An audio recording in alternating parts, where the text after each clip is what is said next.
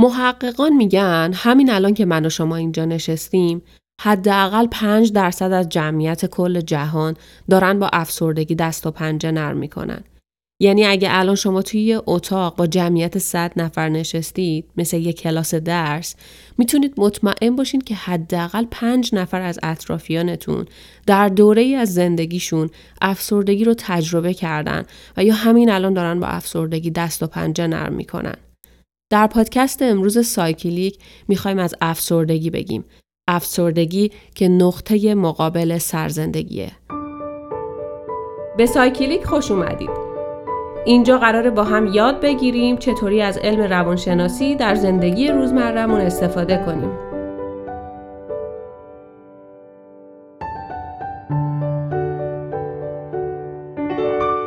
سلام سلام سلام. پارسال دوست امسال آشنا. واقعا هر کدوم از شما اگه که این جمله رو به من بگید حق دارید.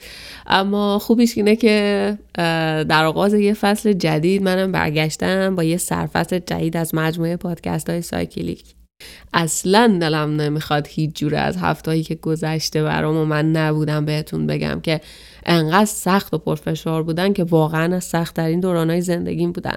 اما خوبیش اینه که بالاخره تموم شده و من از اون اوضاع بیرون اومدم و شرایط همون جوری که دلم می‌خواست پیش رفت و نتیجه که دلم می‌خواست رو گرفتم. حقیقتش اینه که ترم قبل درسایی که ترم قبل داشتم انقدر سنگین بودن و انقدر قافل گیرم کردن که هیچ جوره پیش از ترم نمی‌تونستم تصورش رو بکنم که چنین روزگار سختی در انتظارم باشه.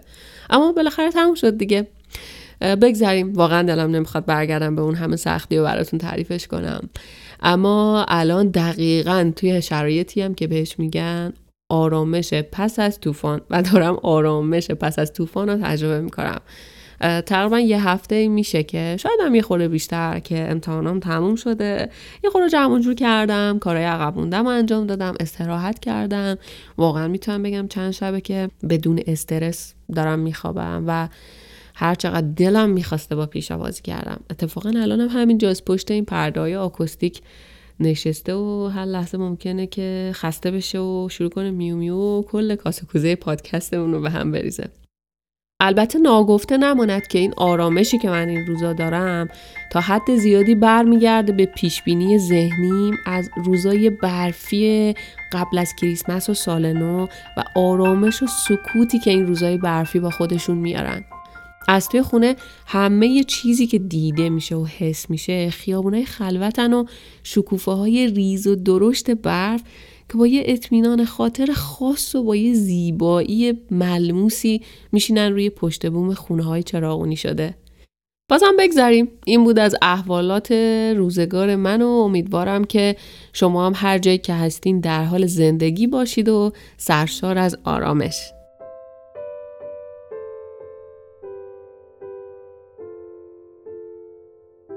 موضوعی که امروز می‌خوام در موردش توی این پادکست صحبت کنم همونطور که گفتم افسردگیه. موضوع چالش برانگیزی که نه تنها بین ما افراد معمولی که حتی برای متخصصین این حوزه هم حرف زدن در موردش چالش برانگیزه و این چالش هم مربوط به چیزی نیست جز تشخیص افسردگی. در حال حاضر در همین لحظه ای که من دارم با شما در مورد افسردگی حرف می‌زنم و شما دارید ازش میشنوید روانپزشکان و روانشناسان زیادی در سرتاسر سر دنیا در حال تحقیق و بررسی افسردگی هستند و با چالش های خیلی خیلی زیادی هم مواجهن. چرا؟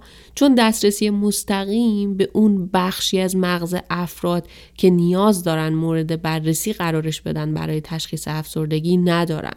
و فقط از طریق زبان و همین حرفایی که مراجع راجع به حال و احوال و احساسات خودش می‌زنه از طریق زبان بدنش شکل و فرم بدنش و همینطور از طریق الگوها و نشانه های مشترکی که در بین این افراد وجود داره می‌تونن تشخیص بدن که فردی افسرده هست یا نیست.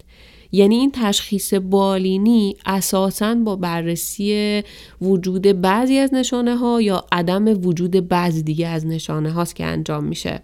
که من امروز و توی این پادکست قرار از همین نشانه ها که در حال حاضر در مجامع علمی برای تشخیص افسردگی مورد استفاده قرار می‌گیرن صحبت کنم. داستان افسردگی من از جایی شروع شد که سختترین و تخترین قسمتش هم اینه که حتی نزدیکترین هم باور نداشتم من مریضم. همش برای من تکرار می شده این به هم ریختگی های شدید استراب افسردگی. و اون لحظه من دیگه نمی‌تونم یعنی انگار دیگه تموم شد همه چی. هیچ هدفی رو نداشتم برای ادامه.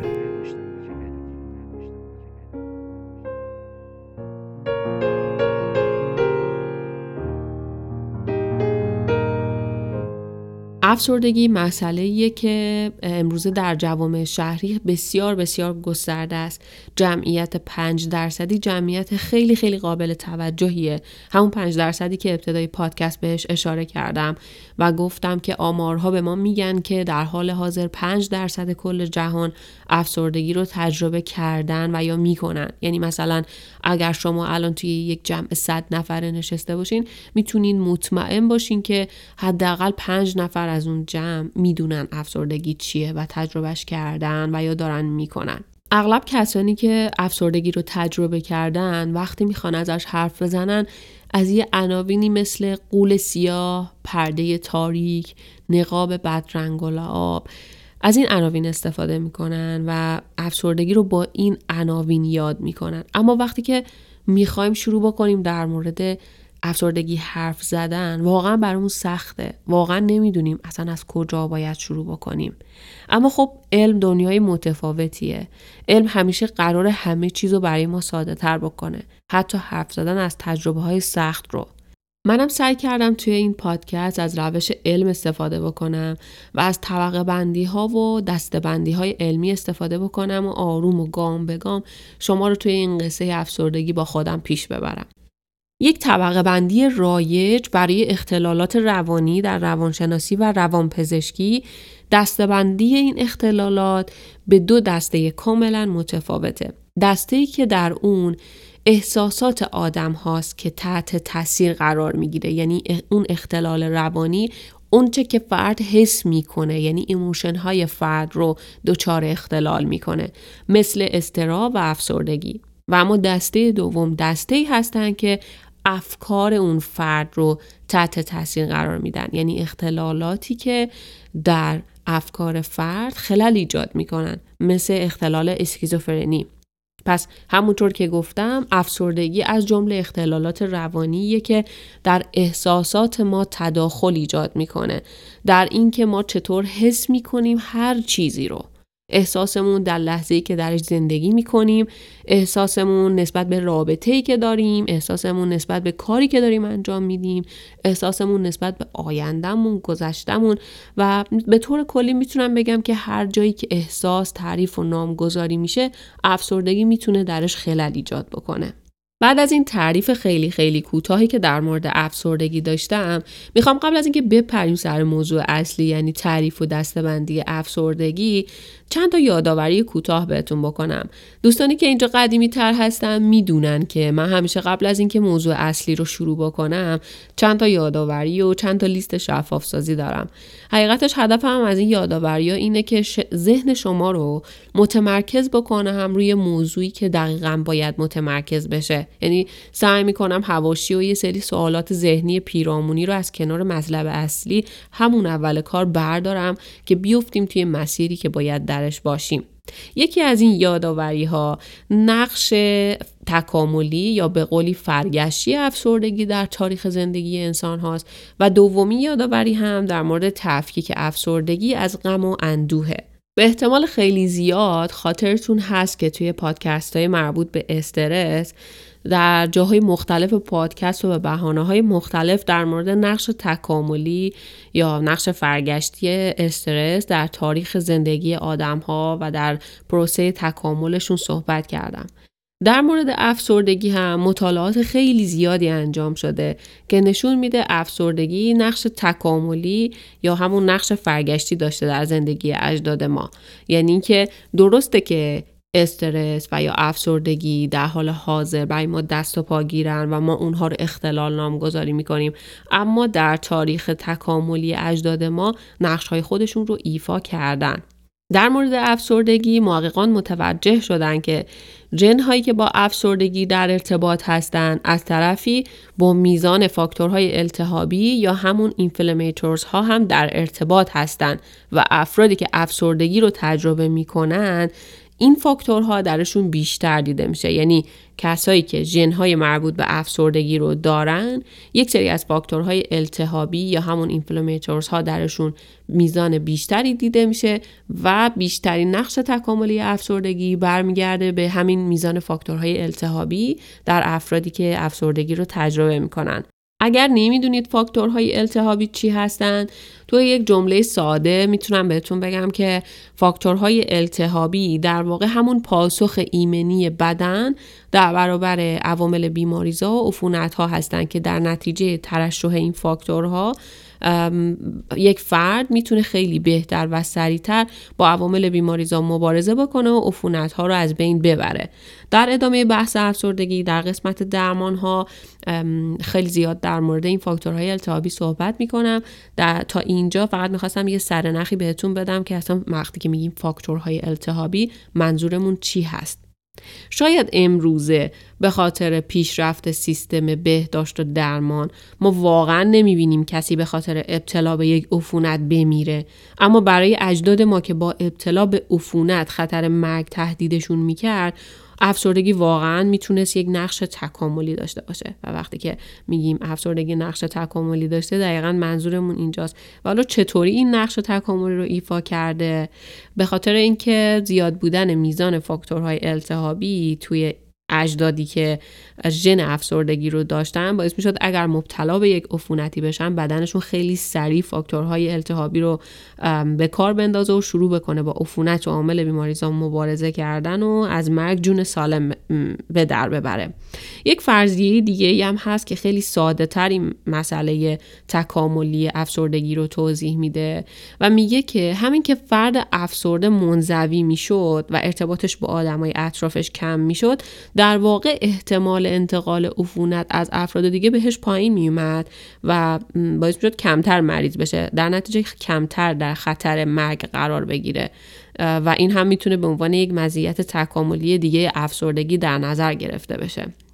همطور که گفتم هرچند که دیگه این مزایای تکاملی تو زندگی امروز ما جایی ندارن و ما بیشتر در معرض ضررهای افسردگی هستیم تا این مزایایی که الان در موردشون حرف زدیم.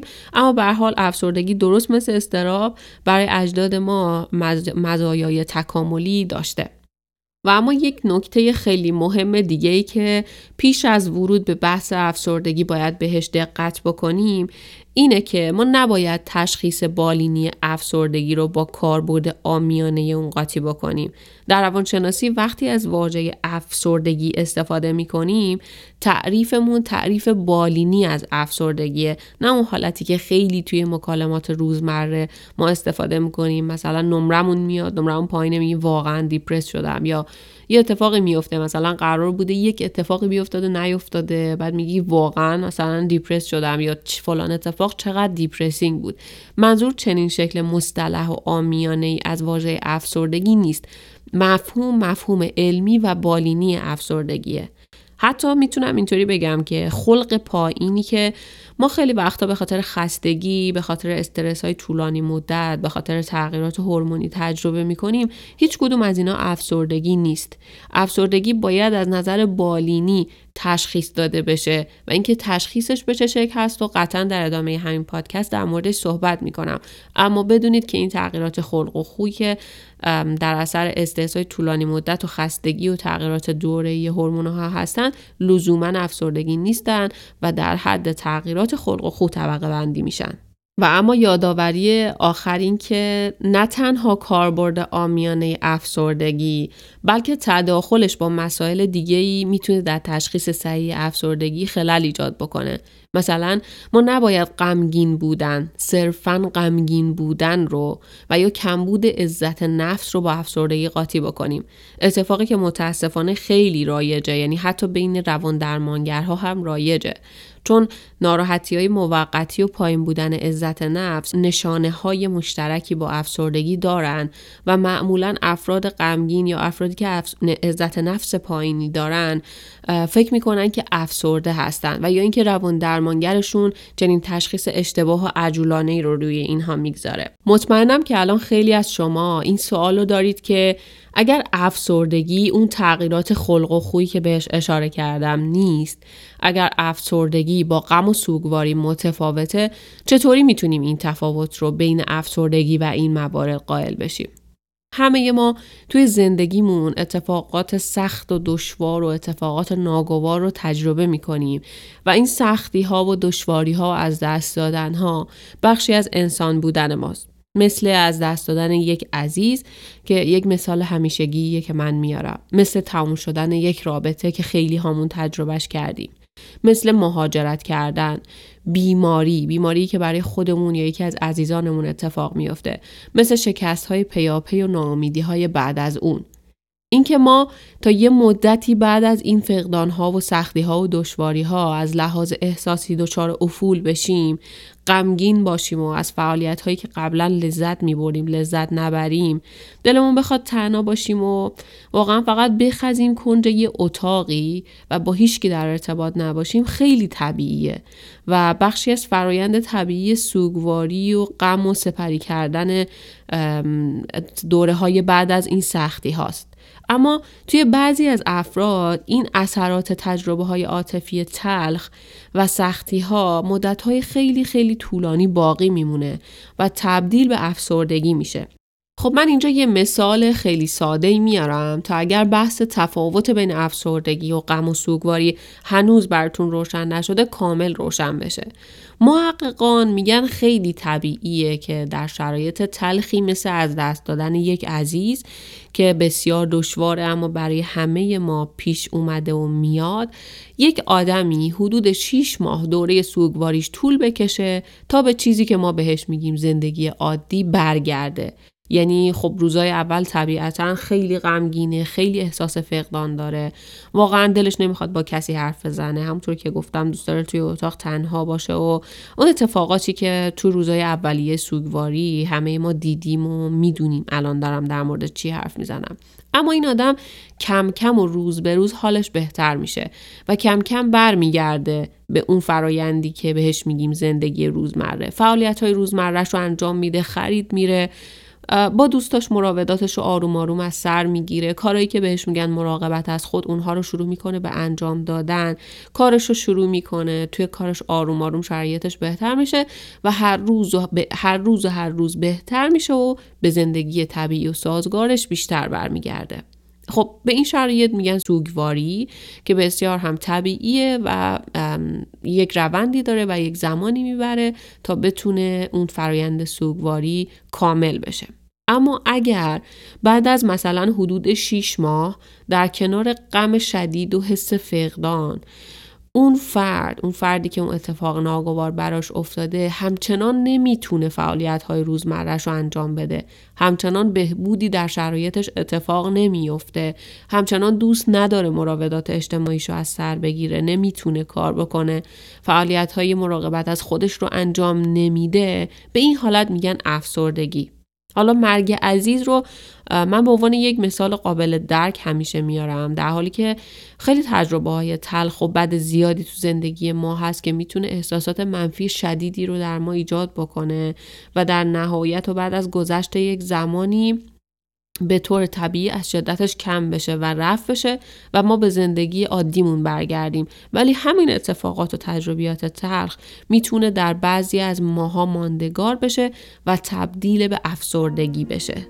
داستان افسردگی من از جایی شروع شد که رابطه عاطفی رو از دست دادم که تمام زندگی مروش بنا کرده بودم.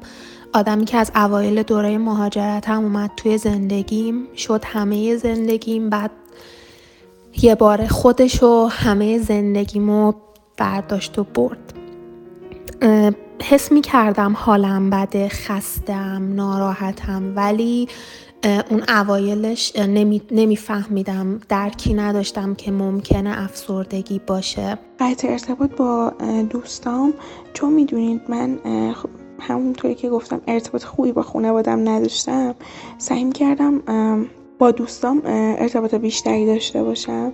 همه چیز رو به اونا می‌گفتم و خب وقتی قطع ارتباط می‌کنین طبیعتا خیلی حس بدیه. شما کاملا تنها میشین. و برای کسی که برونگرا بود و نیاز به ارتباط با بقیه داشت خیلی سخت بود.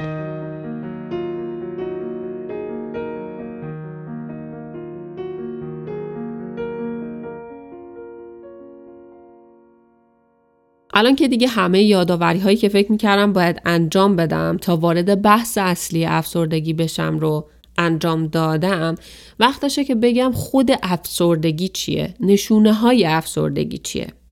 تا به امروز مجامع علمی یعنی روانشناسان و روانپزشکان افسردگی رو توی دو تا دسته اصلی و بر اساس نشانه هاشون طبقه بندی می‌کنن. نوع اول افسردگی حاد یا Major Depressive Disorder هست و نوع دوم افسردگی مقاوم و یا مداوم و یا Persistent Depression Disorder. توی پرانتز این رو هم بگم که افسردگی در اختلال دو قطبی یا بایپولار هم مورد بررسی قرار می‌گیره که بعد اونجا توی بحث بایپولار خودش با دو جور نشونه یعنی با فاز مانیا و با فاز افسردگی تشخیص داده میشه که اصلا مورد بحث ما نیست و توی این پادکست ما در مورد بایپولار صحبت نمی کنیم. میریم سراغ نوع اول یعنی افسردگی حاد یا Major Depressive Disorder توی این نوع از افسردگی فرد مود منفی خیلی شدیدی رو تجربه می‌کنه و همینطور عدم علاقه به فعالیت هایی که به طور معمول براش لذت بخش بودن. به این حالت توی روانشناسی و توی متون تخصصی انهدونیا گفته میشه یعنی inability to feel pleasure. یعنی اون فرد ناتوانه در اینکه لذت رو حس بکنه. لذت در کارهایی که قبلا ازشون لذت برده مثل غذا خوردن مثل مراودات اجتماعی مثل سکس. این فرد ناتوان میشه در دوره‌ای که داره افسردگی حاد رو تجربه می‌کنه ناتوان میشه از تجربه لذت در این فعالیت ها اما چیزی که باید اینجا خیلی بهش دقت بکنیم اینه که این مود منفی و این عدم علاقه باید به مدت حداقل دو هفته تا چند ماه طول بکشه تا از نظر بالینی برای فرد تشخیص افسردگی داده بشه. در مورد اینکه مود منفی شدید یعنی چی و چطوری تجربه میشه من خیلی دوست دارم که از مثالهای واقعی استفاده بکنم و شما از زبون خود آدم ها بشنوید که مود منفی شدید توی افسردگی هاد یعنی چی روایت اول روایت اندرو سالومون نویسنده حوزه فرهنگ سیاست و روانشناسیه که توی یک سخنرانی از تجربه افسردگی خودش میگه اندرو میگه تجربه افسردگیش به خاطر یه مجموعه ای از از دست دادنهای پشت سر هم بوده از دست دادن مادرش، طلاقش، مهاجرتش و عدم حضورش توی زادگاهش که همه این موارد باعث شد که افسردگی حاد رو تجربه بکنه. اندرو روایت می‌کنه که تو دوره افسردگی احساس غم و پوچی شدیدی داشتم. احساس می‌کردم اونقدر خستم که هیچ کاری نمی‌تونم بکنم. حتی احساس می‌کردم کند شدم. ترجیح می‌دادم تمام وقت توی تخت دراز بکشم. اصلا دوست نداشتم دوستامو ببینم. دوستانی که واقعا دوستشون داشتم. حتی دوست نداشتم باشون حرف بزنم. روزها دراز میکشیدم روی تخت و خیره می‌شدم به سقف. بعضی روزا تلفن پشت سر هم زنگ می‌خورد. اما من حتی توان برداشتن تلفن رو هم نداشتم. اشتهامو از دست داده بودم و فکر می‌کردم اون همه انرژی رو صرف غذا پختن کردن واقعا میارزه. خیلی از این جور فکر را داشتم که همش حس می‌کردم یه موجود بیارزشم و در خیلی از اتفاقاتی که در گذشته افتاده بود احساس گناه می‌کردم. مرتب به مرگ فکر می‌کردم. زیاد تو ذهنم خودکشی رو تصور می‌کردم. اصلا نمی‌تونستم تمرکز کنم و وزن زیادی رو از دست داده بودم. افسردگی برای من نقطه مقابل شاد بودن نبود.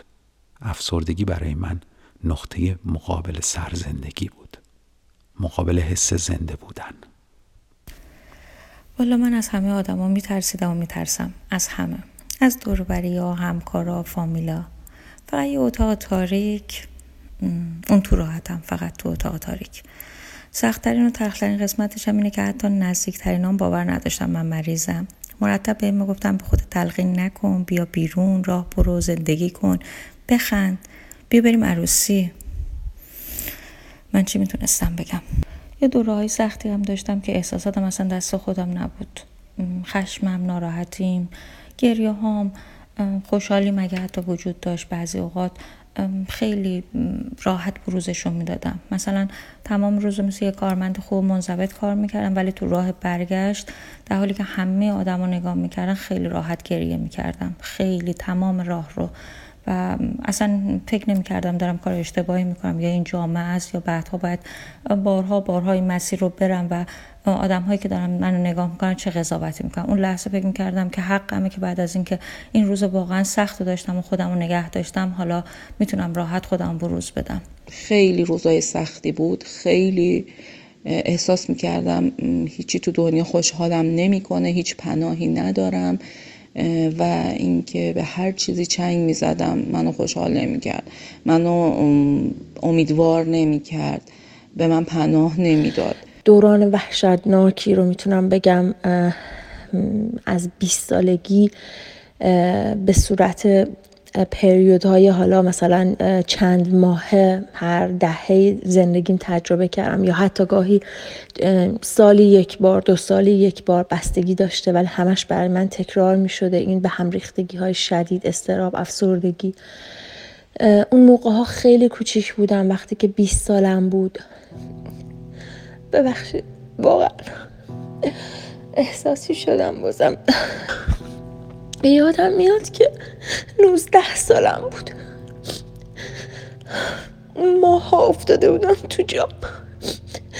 هیچ حرکتی نمی‌تونستم بکنم. انقدر استرابم شدید بود که انقدر وسواس شدید داشتم انقدر استراب شدید داشتم که یادم میاد تا سه ماه من حتی نخوابیدم و فقط کابوس می‌دیدم.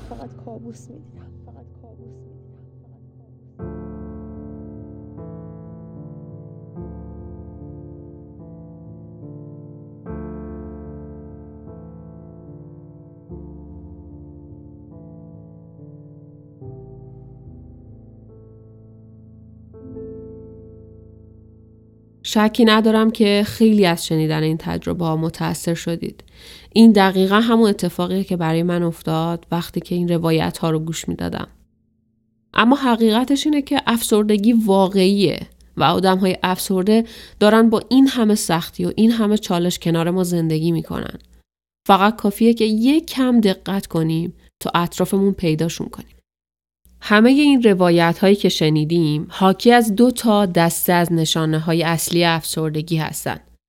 نشانه هایی که به طور بالینی برای تشخیص افسردگی ازشون استفاده میشه. این نشانه ها توی دو تا دسته اصلی تقسیم بندی میشن. نشانه هایی با زمینه های زیستی یا vegetative symptoms و نشانه هایی با زمینه های روانی یعنی psychological symptoms. میریم سراغ دسته اول یعنی نشانه های زیستی vegetative symptoms یا automatic symptoms. این نشانه هایی که بر اساس چارچوب های اساسی و متداول بیولوژیکی و زیستی ما انسان ها تشخیص داده میشن نه بر اساس چارچوب های شناختی افکار و احساساتمون. مثل چی؟ مثل خستگی بدون دلیل. خستگی که تو روایت آدم ها ازش شنیدید. احساس خستگی خیلی زیاد بدون اینکه کار سختی انجام داده باشن. متخصصان اصطلاحا میگن در سیستم عصبی خودکار یا وجیتیتیو نرو سیستم این افراد یه چیزی انگار خاموش شده. یه مثال دیگه از دسته همین نشانه های زیستی اختلال در خواب افرادیه که افسردگی حاد رو تجربه می‌کنن. بیشتر مواقع این افراد صبح خیلی زود ساعت سه ساعت چهار صبح بیدار میشن و دیگه خوابشون نمی‌بره. یعنی نمی‌تونن برگردن و بخوابن. در مورد این اختلال در خواب پژوهشان نشون میده که در واقع ساختار خواب نرمال این افراد به هم ریخته است. یعنی اون مرحله حرکت کند چشمی که در ابتدای خواب و حرکت سریع چشمی که در ادامه خواب. ها به طور معمول تجربه می‌کنن در افرادی که افسردگی حاد دارن خیلی به هم ریخته است. من خیلی وارد جزئیات این بحث نمیشم چون خودش واقعا می‌تونه یه پادکست مجزا باشه اینکه روند طبیعی خواب آدم ها به چه شکله. فقط در همین حد بدونین که از لحاظ بیولوژیکی ساختار خواب در افرادی که افسردگی حاد رو تجربه می‌کنن به هم ریخته است و برای همینه که این افراد در به خواب رفتن و خواب موندن دچار دشواری های زیادی میشن. مثال دیگه ای که میشه از مجموعه نشانه های خودکار vegetative symptoms ها یا automatic symptoms ها بهش اشاره بکنیم بحث اشتهاست که توی مثال ها هم ازش شنیدین. مثلا توی مثال اندرو سالمون دیدین که اشتهای خیلی خیلی کمی داشت و اصلا یه جورایی با خودش فکر می‌کرد که اصلا نمیارزه که پاشه غذا درست بکنه. انقدر اشتهاش کم بود که به زحمت غذا پختن براش نمیارزید. اختلال در اشتها هم به این دلیله که لذت خوردن غذا کم میشه. در نتیجه علاقه هم به خوردن غذا وجود نداره. حالا چرا این احساس در افراد به وجود میاد؟ به دلیل بروز اختلال در کارکرد هورمون هایی که با اشتها در ارتباط هستند مثل گریلین که اینجا هم در همین حد بدونید که افسردگی حاد منجر به ایجاد اختلال در هورمون ها از جمله هورمون های مربوط به اشتها میشه که واقعا جزئیاتش مورد بحث ما نیست و خودش می‌تونه باز هم یک پادکست کاملا مجزا باشه. پس می‌بینید که ما برای تمام نشانه های خودکار زیستی یک زمینه زیستی بیولوژی داریم. یعنی برای هر نشونه ای که توی افراد با افسردگی حاد وجود داره یک زمینه زیستی یک زمینه فیزیولوژیکی وجود داره. و اصلا به همین دلیل هم هست که این دسته از نشانه ها رو به این نام نامگذاری می‌کنند احساس خستگی شدید می کردم کارهایی که خیلی کارهای روتین روزانم بود و انرژی نداشتم که انجام بدم. برنامه هامو کنسل می کردم یه مقداری که بیشتر پیش رفت به مرحله رسیده بودم که حتی برای صحبت توی محیط کارم با همکارام با مسئولم بدون اینکه بغض داشته باشم نمی‌تونستم حرف بزنم. می‌رفتم یه لباس میخریدم. مثلا لباس اندازه نبود. می‌خواستم برش گردونم. میبردم به فروشنده بدم. با بغض و اشک می‌گفتم که مثلا این لباس رو می‌خوام پس بدم و خب خیلی براشون جالب بود که چرا گریه می‌کنی انتخاب کردم که فاصله بگیرم از حتی عزیزترین آدم هم از فضای مجازیم از صفحه اینستاگرامم که خیلی دوستش داشتم از همه چیز فاصله گرفتم. خیلی سعی کردم سر خودم رو شلوغ بکنم با کار. کلاس های اضافه تر اضافه کاری کلی دور بر خودم رو شلوغ کردم با کارهایی که ارتباط هم خیلی با آدم ها زیاد نباشه. و همه اونها بود اما شب که می‌خواستم بخوابم نمی‌تونستم بخوابم. و خب تغییر الگوی غذایی من باعث شده بود که اصلا کلا بپاچم. و تصمیم گرفتم که با یه تراپیست شروع کنم حرف زدن. خیلی خیلی احساس خستگی می‌کردم. خیلی زیاد گریه می‌کردم. خیلی. و بعضی اوقات نمی‌تونستم پاشم کارمو انجام بدم. و من استرس شدیدی داشتم. برای هر چیزی. بعد از اینکه یک نیم سال این دوران تو این به قول معروف خستگی و خواب آلودگی و احساس ضعف و احساس ناکفایتی می کردم توی اینا وقتی دست و پا می زدم بالاخره فهمیدم که نه اینا نشونه افسردگیه. و اون موقع بودش که با دکترم صحبت کردم. دکترم به هم قرص داد به سر قرص شروع کرد. خب قرص ها توی تقریبا فکر کنم بعد دو سه هفته بود که یک دفعه انرژی منو برد بالا و من از این خوشحال بودم که خب داره این قرص ها کار می‌کنه. من دیگه خوب شدم و دیگه مشکلی نیست. ولی تقریبا بعد از دو سه ماه که قرص ها رو مصرف کردم دیدم که دوباره افتادم توی سر و شیبی.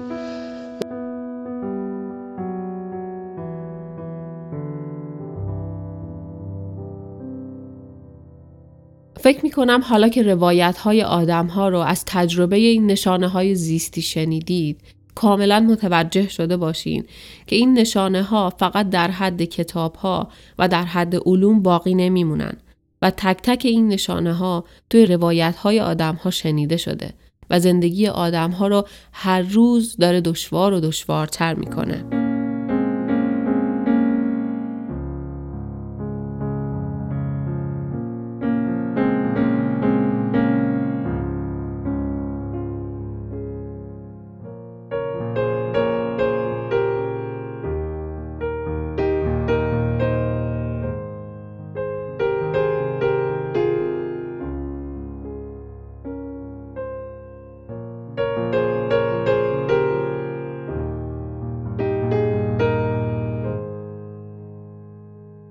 اما نشانه های بالینی افسردگی همونطور که گفتم در یک سطح دیگه که سطح روانی یا سایکولوژیکال هست هم مورد بررسی قرار می گیرن. نشانه های روانی مثل احساس غم و اندوه شدید، مثل احساس گناه، مثل گریه کردن های خیلی زیاد، مثل تجربه استراب و مثل تجربه بیلذتی. اولین نکته که توی بحث نشانه های روانی افسردگی در نظر گرفته میشه اینه که افرادی که افسرده هستن معمولا استراب خیلی شدیدی رو هم تجربه می‌کنن. ممکنه فکر بکنید که اینکه کسی دچار افسردگی همش احساس خستگی می‌کنه خیلی بی انرژیه خیلی بی حاله اصلا نمی‌تونه هیچ جوره با نشانه های یه فرد مسترب همخونی داشته باشه. چون معمولا ما یه آدم مسترب و یه آدم بیقرار میشناسیمش. اما واقعا اینطوری نیست. معمولا افرادی که با افسردگی دست و پنجه نرم می‌کنن استراب خیلی شدیدی هم دارن. دلیلش هم اینه که این افراد به خاطر شرایط و حال و احوالی که دارن مدام درگیر این فکران که بالاخره کی این حالت من تموم میشه؟ بالاخره کی می‌تونم کارامو درست انجام بدم؟ چطوری باید با این حال و اوزام اهدافم رو دنبال بکنم. زندگیم کی قراره سر و سامون بگیره؟ و همین طوری لایه لایه انقدر این فکر و درگیری ها و این نگرانی ها زیاد میشه که انگار یهو اون آدم خودش رو تو قعر یه چاهی از مشکلات می‌بینه که اصلا نمی‌دونه چجوری باید ازش بیاد بیرون. و با این اوصافی که گفتم می‌تونید تصور بکنید که می‌تونه چه استراب شدیدی رو اون فرد تجربه بکنه. همونطور که گفتم یکی دیگه از نشونه های روانی افسردگی غم و اندوه زیاد و گریه کردن های زیاده که می‌تونه از نشانه های روانی تجربه افسردگی حاد باشه. نه اینکه اگه شما زیاد گریه می‌کنی حتما دچار افسردگی شدین چون به طور طبیعی بعضی از ما آدما بیشتر از بعضی دیگهمون گریه می‌کنیم اما اگه شما در گذشته یه آدمی بودید که راحت گریه نمی‌کردید و زیاد گریه نمی کردید اما متوجه شدین که اخیرا خیلی زیاد گریه می‌کنین و به راحتی گریهتون می‌گیره. می‌تونید می‌تونید فقط شک کنید که باید دنبال نشانه های افسردگی بگردین. اما نه اینکه صد درصد افسرده باشین. این نشانه روانی باید در کنار نشانه های دیگه قرار بگیره. تا به صورت بالینی تشخیص افسردگی برای شما داده بشه. یه نشونه دیگه که قبلتر هم توی روایت ها شنیدیم و هم من اسمش رو بردم ناتوانی در لذت بردن یا انهدونیا هستش. یعنی اینکه چیزهایی و کارهایی که ما آدم ها معمولا ازش لذت می بردیم یا به طور کلی همه آدم ها به صورت طبیعی ازش لذت می‌برن رو دیگه ازش لذت نمی‌بریم. مثل گفتم قبلا مثال هاشو مثل غذا خوردن مثل مراودات اجتماعی مثل سکس یا هر فعالیتی که به طور طبیعی آدم ها از انجام دادنش لذت می‌برن.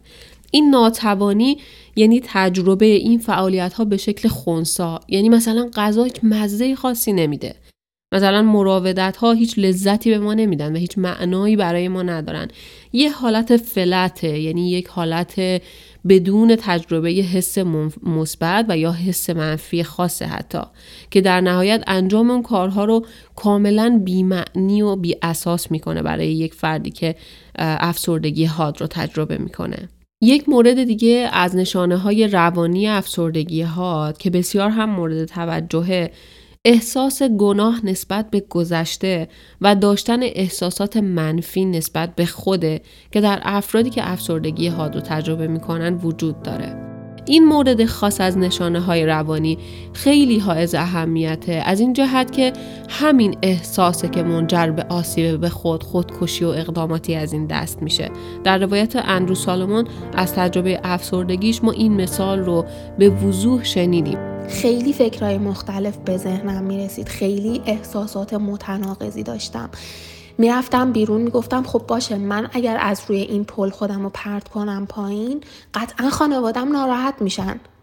قطعا براشون عواقب داره. میگن که خب دختر چی بوده توی خارج از کشور؟ چی بوده توی مثلا چه اتفاقی توی آلمانی که همه آرزوشو دارن توش زندگی کنن؟ حالا همه نه خیلیا اقتصاد اول اروپا چی کار کرده که خودکشی کرده؟ عواقبش و ناراحتیش رو برای خانوادم میذاشتم یه کنار. از این طرف هم به خودم فکر کردم خب من چجوری خودم رو از این پل بندازم پایین؟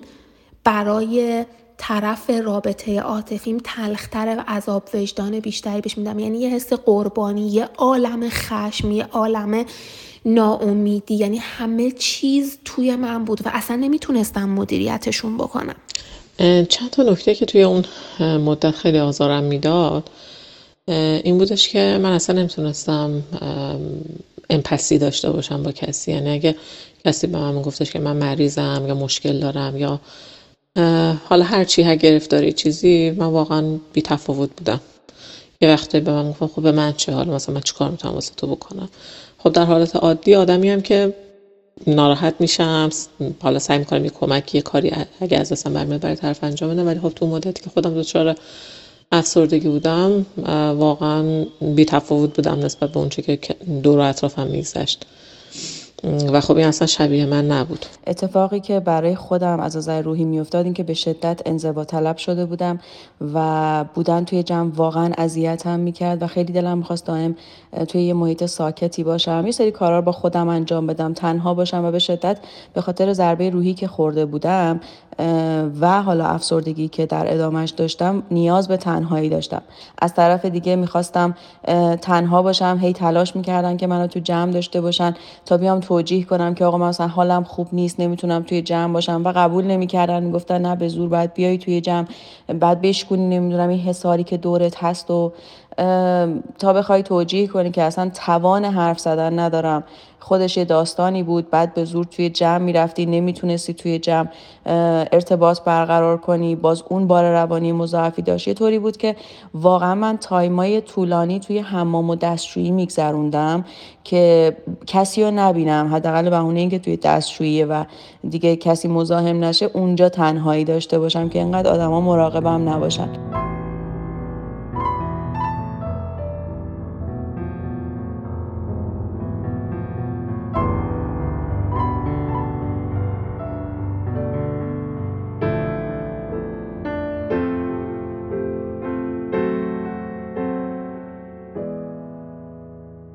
یک مورد دیگه از نشانه های روانی که در کنار احساس گناه باید حتما مورد توجه قرار بگیره و کمتر اغلب به گوش آدم ها خورده داشتن توهمات منفیه.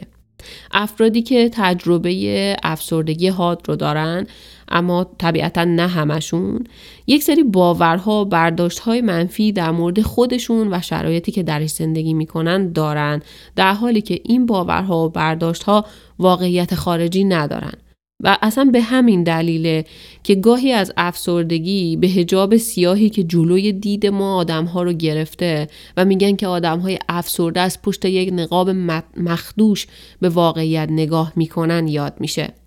به این حالت ذهنی anti-self confabulation گفته میشه. confabulation حالتی از کارکرد مغزه که در اون فرد به اصطلاح میگن فرد شروع می‌کنه به ساختن یک داستان و تعریف کردنش در حالی که اون داستان واقعیت نداره.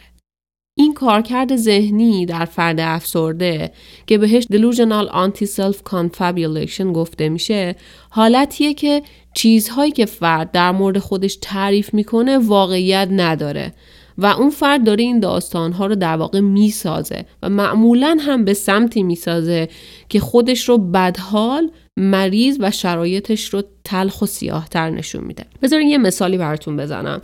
شاید یه خورده این مبحث براتون پیچیده باشه. توی ورزشکارا مثلا این حالت خیلی زیاد دیده میشه. مثلا یک ورزشکاری که کار حرفه‌ایش یعنی ورزشکار حرفه‌ایه مجروح میشه و خیلی از ورزشکارهای حرفه‌ای بعد از های اساسی دچار افسردگی میشن. وقتی که مثلا از اون فرد می‌پرسی که حالت چطوره میگه ای نمی‌دونم بدم خیلی بدم هر روز بدتر میشم. اصلا انگار قرار نیست هیچ وقت مثلا زانوم درست شه. من می‌دونم دیگه هیچ وقت قرار نیست برگردم دوباره فوتبال بازی کنم. می‌دونم دیگه درست نمیشه. و این در شرایطیه که اگر شما همین مکالمه رو با تراپیست این آدم با فیزیوتراپیست این ورزشکار داشته باشین فیزیوتراپیستش رو اگه ازش بپرسین خب مثلا حال مثلا چه می‌دونم پژمان چطوره آیا برمیگرده دوباره تو زمین بازی یا نه میگه خیلی خوبه. خیلی نسبت به روز اول بهتره. هر روزم هی داره بهتر و بهتر میشه. ولی برداشت پژمان این نیست و واقعا فکر کنه هر روز داره بدتر و بدتر میشه. یعنی در حالی که داره بهتر و بهتر میشه تعریفی که از حال خودش و از شرایطش میده اینه که داره بدتر میشه و دیگه قرار نیست درست بشه. و این حالته که بهش میگن delusional anti-self confabulation یعنی تعریف داستانی و داشتن باوری و یا برداشتی که واقعیت خارجی نداره و اغلب منفیه و شرایط رو منفیتر و سیاهتر از چیزی که در واقعیت وجود داره نشون میده. شاید به یک زبان ساده تر بتونم بگم در واقع اعتقاد داشتن و تعریف شرایط به شکلی که با واقعیت هماهنگ نیست و زائیده ذهن خود فرده. در زبان انگلیسی به اصطلاح وقتی که این افراد شروع می‌کنن تعریف کردن از حال بدشون و شرایط بدشون میگن they start confabulating. یعنی برداشتش از شرایط زندگیش و خودش رو به, من، به منفی ترین شکل ممکن داره. اما دقت بکنی. یه نکته اینجا هست که خیلی مهمه. و من واقعا دلم نمی‌خواد که عنوان کردن این نشانه منجر به بدفهمی، کج‌فهمی و یا حتی سوء استفاده بشه. این حالتی نیست که این anti-self confabulation این حالتی نیست که مثلا ما میشینیم و با دوستامون حرف می‌زنیم و مثلا میگیم بابا اوضاع خیلی داغونه و اصلا نمیدونینم گرونیه و خودم هم که داغونم و بچم هم که اینطوری و کابینت های خونمون هم که نمیان بزن آشپز خونم همجور ریخته به هم و رئیسم هم که گیر میده به و این حالتی که مثلا یه چی اتفاقاتی داره میفته تو زندگی ما و خودمونم وقتی می‌خوایم تعریفش کنیم پیازاقش رو زیاد می‌کنیم و با یه هیجان و اضافه کردن روی اون غذای منفی که داره برامون میفته اونو برای دیگران تعریف می‌کنیم. نه این حالت اون حالت نیست. این افراد افرادی که افسردگی ها رو تجربه می‌کنن و این نشانه رو دارن واقعا اعتقاد دارن به چیزی که از شرایطشون تعریف می‌کنن. اینطور نیست که دارن پیازاقش رو زیاد می‌کنن یا اینکه دارن دروغ میگن. در واقع یه جورایی میشه گفت از واقعیتی که داره اتفاق میفته جدا میشن این افراد و داستان شخصی خودشون رو برای شرایطشون دارن. و همونطور که گفتم معمولا این داستان منفیتر و سیاهتر از واقعیتیه که در حال رخ دادنه. با توجه به اینکه این مورد آخر یه موضوعیه که می‌تونه توش واقعا سوء برداشت زیاد بشه. واقعا لازم می‌دونم که دو تا هشدار اساسی رو بدم اینجا. اولا اینکه این نشانه مثل بقیه نشانه های افسردگی توی همه افراد مبتلا به افسردگی ها دیده نمیشه. همه نشانه ها توی بیماری های روانی اینجوری هستن. یعنی شما یک نشانه رو در صد درصد افراد نمی‌بینید بلکه در بخشی از افراد می‌بینید. و لطفا لطفا لطفا دقت کنید که این مورد نباید باعث بشه که شما فکر کنید. اگر کسی داره از تجربه افسردگیش با شما صحبت می‌کنه داره داستان می‌سازه یا داره دروغ میگه. این مورد مورد آخری که از نشانه های روانی گفتیم دقیقا اشاره می‌کنه به مواردی که توی دنیای بیرون اتفاقات داره جور دیگه پیش میره و ذهن فرد جور دیگه برداشت می‌کنه این اتفاقاتو. اما اگه اتفاقات دنیای بیرون بده اگه به سمت بهتر شدن نمیره اگه هیچ چیزی داره بهبود پیدا نمی‌کنه اصلا واقعا هیچ دلیلی هم نداره که ما فکر کنیم اون فرد داره قصه می‌سازه چون کاملا برداشتش با واقعیت هماهنگه. این حالتی که ممکنه ما نسبت به افراد افسرده داشته باشیم و گاهی حتی به روشون بیاریم که دارن قصه می‌سازن یا دارن منفی بافی می‌کنن روی کردیه که می‌تونه از طرف اطرافیان بسیار بسیار آزاردهنده باشه. حقیقتا درک این مسئله که برداشت ها و حرفایی که یک فرد افسرده در مورد خودش یا در مورد شرایط اطرافش می‌زنه عین واقعیت و به اونها باور داره می‌تونه ما رو خیلی خیلی زیاد در درک این افراد جلو بندازه. حتی اگر اتفاقات بیرون به شکلی هم باشه که به سمت بهبود باشه اما بازم اون فردی که با افسردگی دست و پنجه نرم می‌کنه برداشت منفی خودش رو از اتفاقات داشته باشه باز هم نباید سرزنش بشه. نباید جوری باهاش رفتار بشه که انگار داره دروغ میگه یا داره نقش بازی می‌کنه. چون به هر حال برداشت ما از شرایطمون و از اتفاقات محیطیمون یک تجربه فردیه و یک اتفاق ثابت رو جوری که من درک و تفسیر می‌کنم کاملا متفاوته با شکلی که خواهرم و یا حتی دوست خیلی نزدیکم درک می‌کنه و تفسیر می‌کنه. ما آدما اساسا نمی‌تونیم فکر بکنیم که برداشتمون از اتفاقات دنیای بیرون شبیه به همدیگه است. هر انسانی با توجه به شرایط شیمیایی که داره شرایط شیمیایی مثل چی؟ مثل هورموناش مثل انتقال دهنده های عصبیش مثل کارکرد بخش های مختلف مغزش. و همینطور در کنار اینا تجربه زیستش می‌تونه درک و دریافت و تفسیرش از اتفاقات محیطی رو بسازه. خود این مسئله بیسیک به ما نشون میده که یک فرد افسرده به خاطر تمام شرایط شیمیایی که توی بدنش داره اتفاق میفته یعنی اتفاقات زیستی که داره و تجربه زیستی که داره شرایطش با ما فرق داره و با هر, هر کدوم از ما با همدیگه فرق داریم. در نتیجه درک و دریافتمون از اتفاقات محیطی یک تجربه فردیه یک برداشت فردیه و نمی‌تونیم انتظار داشته باشیم که اگر درک ما از شرایط محیطی اینه که اوضاع داره بهتر میشه یا اصلا اوضاع خوبه یا داره به سمت بهبودی میره دیگران همچنین درک و دریافتی از محیط رو داشته باشن.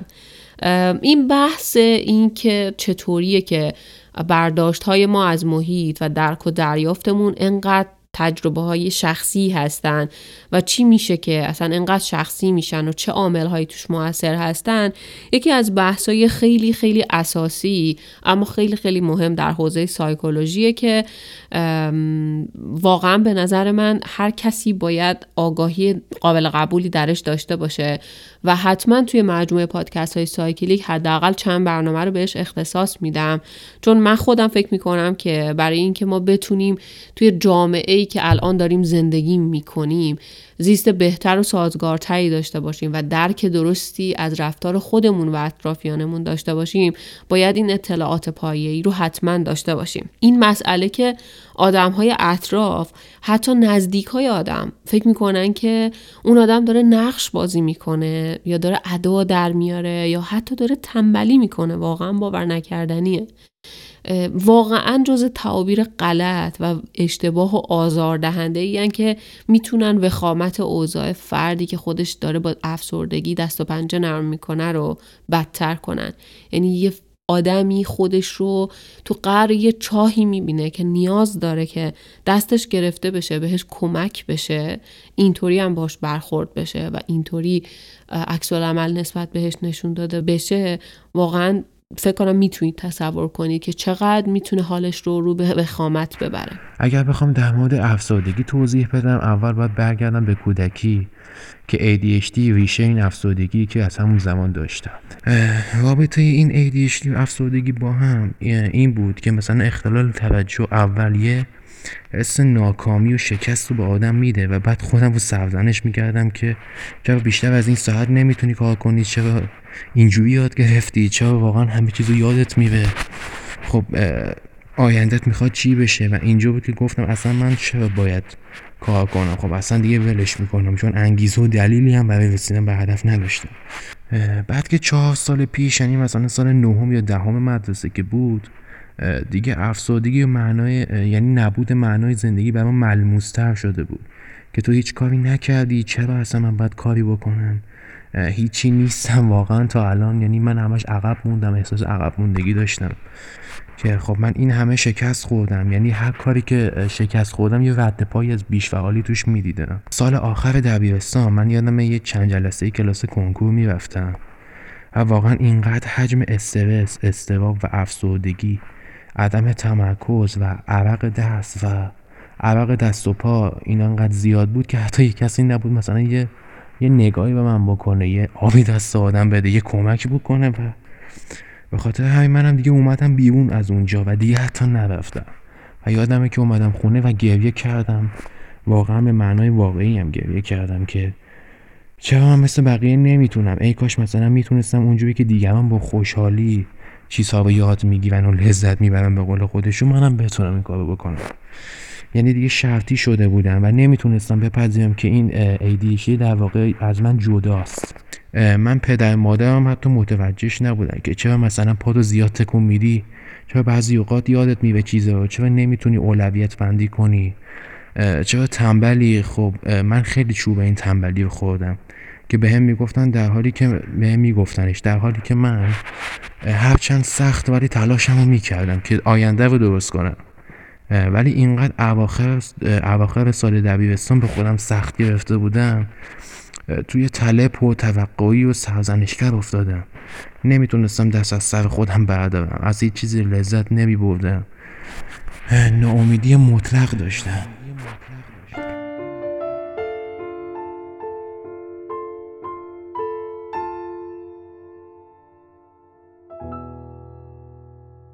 و اما نکته آخری که باید در مورد مبحث افسردگی از نوع حاد بگم و این بخش پادکست رو ببندیم اینه که تجربه افسردگی حاد هر چند نسبتا در جوامع شایع هست. اما اون مواردی که طولانی بشه رو معمولا به عنوان case افسرده بالینی تشخیص میدن. یعنی هرچند ما گفتیم از دو هفته تا چند ماه اما case های افسرده بالینی case هایی هستن که دوره تجربه افسردگی حادشون معمولا طولانی میشه. همونطور که قبلا گفتم نوع دوم افسردگی افسردگی مداوم مقاوم یا persistent depression disorder هست که در اون فرد همه نشانه های افسردگی حاد رو به شکل خفیف یا متوسط تجربه می‌کنه و یا به قولی نشونه های افسردگیش اونقدر شدید نیستن که برای فرد تشخیص افسردگی حاد در نظر گرفته بشه. اما مدت زمانی که این افسردگی تجربه میشه بسیار بسیار طولانی مدت تر از تجربه افسردگی حاده. این نوع از افسردگی باید حداقل دو سال طول بکشه تا اسم افسردگی مقاوم بهش داده بشه و می‌تونه گاهن تا 20 سال هم طول بکشه اما به طور معمول بین 5 تا 10 سال طول می‌کشه. در این مدل از افسردگی هم فرد احساس غم شدیدی داره و بیشتر زمان رو احساس افسردگی می‌کنه. توی زبان انگلیسی برای این حالتی که فرد افسردگی مداوم رو تجربه می‌کنه یک اصطلاحی دارن برای توصیف خلق پایین و خیلی بدی که فرد برای مدت طولانی تجربه می‌کنه و میگن که اون فرد میگه I feel down in the dump. و واقعا هم حقیقتا همین احساس در آدم ایجاد میشه. بعضی از سایکولوژیست ها معتقدن که چون این نوع از افسردگی ممکنه سالهای سال با فرد بمونه و یه جورایی دیگه همه اون آدم رو با این خلق افسرده می‌شناسن. مثلا میگن که فلانی که اصلا مثلا همیشه مودش پایینه.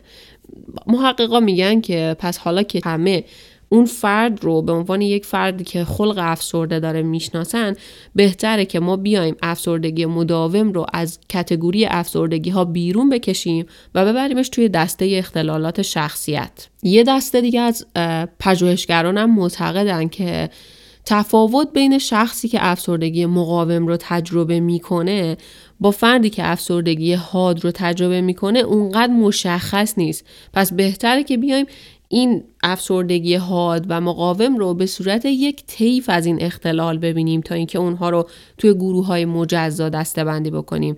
یعنی بگیم افسردگی یک طیفه که می‌تونه از حاد تا متوسط و از متوسط تا ضعیف وجود داشته باشه.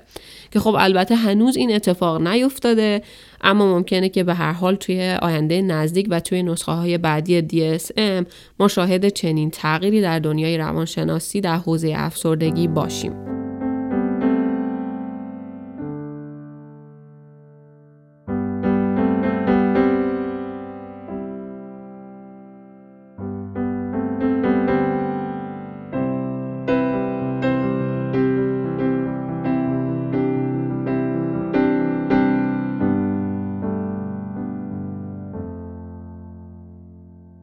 همونطور که ابتدای صحبتام گفتم و بعد از شنیدن این همه حرف ها و فکت ها و درد دل ها و روایت ها دیگه خودتون هم متوجه شدین حرف زدن در مورد افسردگی خیلی کار سختیه.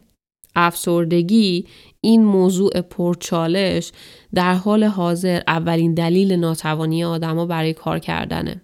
اولین دلیل ناتوانی آدما برای ادامه تحصیل و بزرگترین عاملی هست که باعث میشه افراد عملکرد ضعیفی در امور اجتماعیشون داشته باشن.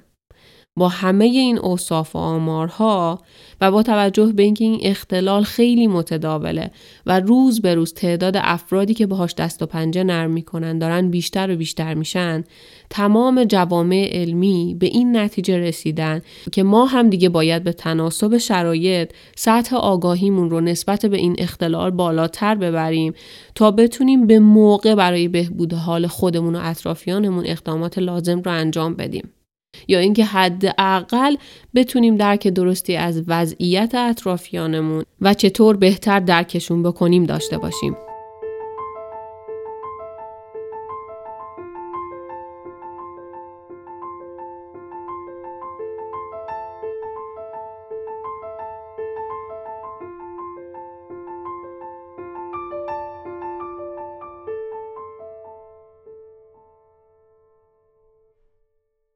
به رسم همیشه و در انتهای پادکست یه مروری می‌کنیم به همه چیزهایی که امروز در موردش صحبت کردیم و ازش شنیدیم. پادکست امروز به نظرم البته می‌تونه تا ابد یکی از مهمترین موضوعات در حوزه سلامت روان باقی بمونه اما به حال رسم ماست و با هم دیگه اینجا خلاصش می‌کنیم در پادکست امروز با هم یاد گرفتیم که افسردگی هر چند برای بشر امروز دست و پاگیره اما نقش تکاملی در حیات بشر داشته افسردگی غم و سوگواری و کمبود عزت نفس نیست و باید بر اساس نشانه های بالینی تشخیص داده بشه. نشانه ها رو با هم مرور کردیم و یاد گرفتیم که افسردگی در حال حاضر به دو شکل حاد و مقاوم یا مداوم دستبندی و بر همین اساس درمان میشه. و یادآوری کردیم به خودمون که چرا و چقدر اهمیت داره که ما بدونیم افسردگی چیه و تا حدی هم باید و نباید ها رو از روایت های آدم های اطرافمون درک کردیم. حالا که تا اینجا اومدیم این رو هم حتما باید یادآور بشم که هرچند ما باید حواسمون رو جمع بکنیم برای دیدن این نشانه ها در خودمون و اطرافیانمون اما نباید خودمون تشخیص بذاریم. خودمون نباید تشخیص افسردگی روی خودمون و اطرافیانمون بذاریم و اصلا نباید برای درمانش خودمون اقدام کنیم. اتفاقی که متاسفانه بعد از ایجاد یک آگاهی سطحی در مورد اختلالات روانی به وفور دیده میشه. باید حواسمون رو جمع کنیم برای دیدن نشانه ها اما بعد از دیدن نشانه ها تشخیص و درمان رو به متخصصش بسپاریم. مثل همیشه امیدوارم که پادکست امروز چیزی بر دانش عمومی شما از علم روانشناسی افزوده باشه و یا اگر درگیر افسردگی هستین بعد از شنیدن این پادکست بتونین راحتتر و مطمئنتر دنبال راه های تشخیص و درمانش برید. یا اگر کسی رو می‌شناسید که از این اختلال رنج می‌بره شنیدن این پادکست رو بهش توصیه کنید تا شاید بتونیم با همدیگه حداقل به یک نفر کمک کرده باشیم. باز هم به رسم همیشه یادآوری می کنم که سایکلیک برای آشنایی با علم روانشناسی و استفاده از ابزارها و مفاهیم این علم برای هرچه بهتر زیستن و جایگزین روان درمانگر نخواهد بود. و یادآوری دیگه این که اگه علاقمند هستین بیشتر در مورد هر موضوع مطالعه کنید همیشه می‌تونید منابع هر برنامه رو در بخش توضیحات پیدا بکنید. واقعا واقعا واقعا تشکر می کنم از همه شما دوستانی که روایتتون از افسردگی رو برای من فرستادید. بدونی که کارتون بسیار ارزشمنده. نه تنها به من در تهیه این پادکست کمک کردید که راه رو هموار کردید که آدمهای دیگه هم جرأت کنن داستانهاشون رو بگن و اونا رو به گوش بقیه برسونن که در تداوم همین روایت هاست که ما می‌تونیم یاد بگیریم و تغییر کنیم. و در آخر ممنونم از همه شما دوستانی که سایکلیک رو با دوستان دیگرتون به اشتراک می‌گذارید و یا در شبکه های اجتماعی اون رو به دایره اجتماعیتون معرفی می‌کنید. باز هم مثل همیشه منتظر شنیدن نظرات، پیشنهادات، تمجیدها و انتقادات شما هستم از هر راه ارتباطی که در دسترستون هست که نظرات شما چراغ راه منه. یادتون نره که توی پادکست بعدی از دلایل بروز افسردگی و روش های درمانی مناسب برای درمان و کنار اومدن با این اختلال خواهم گفت. پس شاد و تندرست باشید تا به زودی.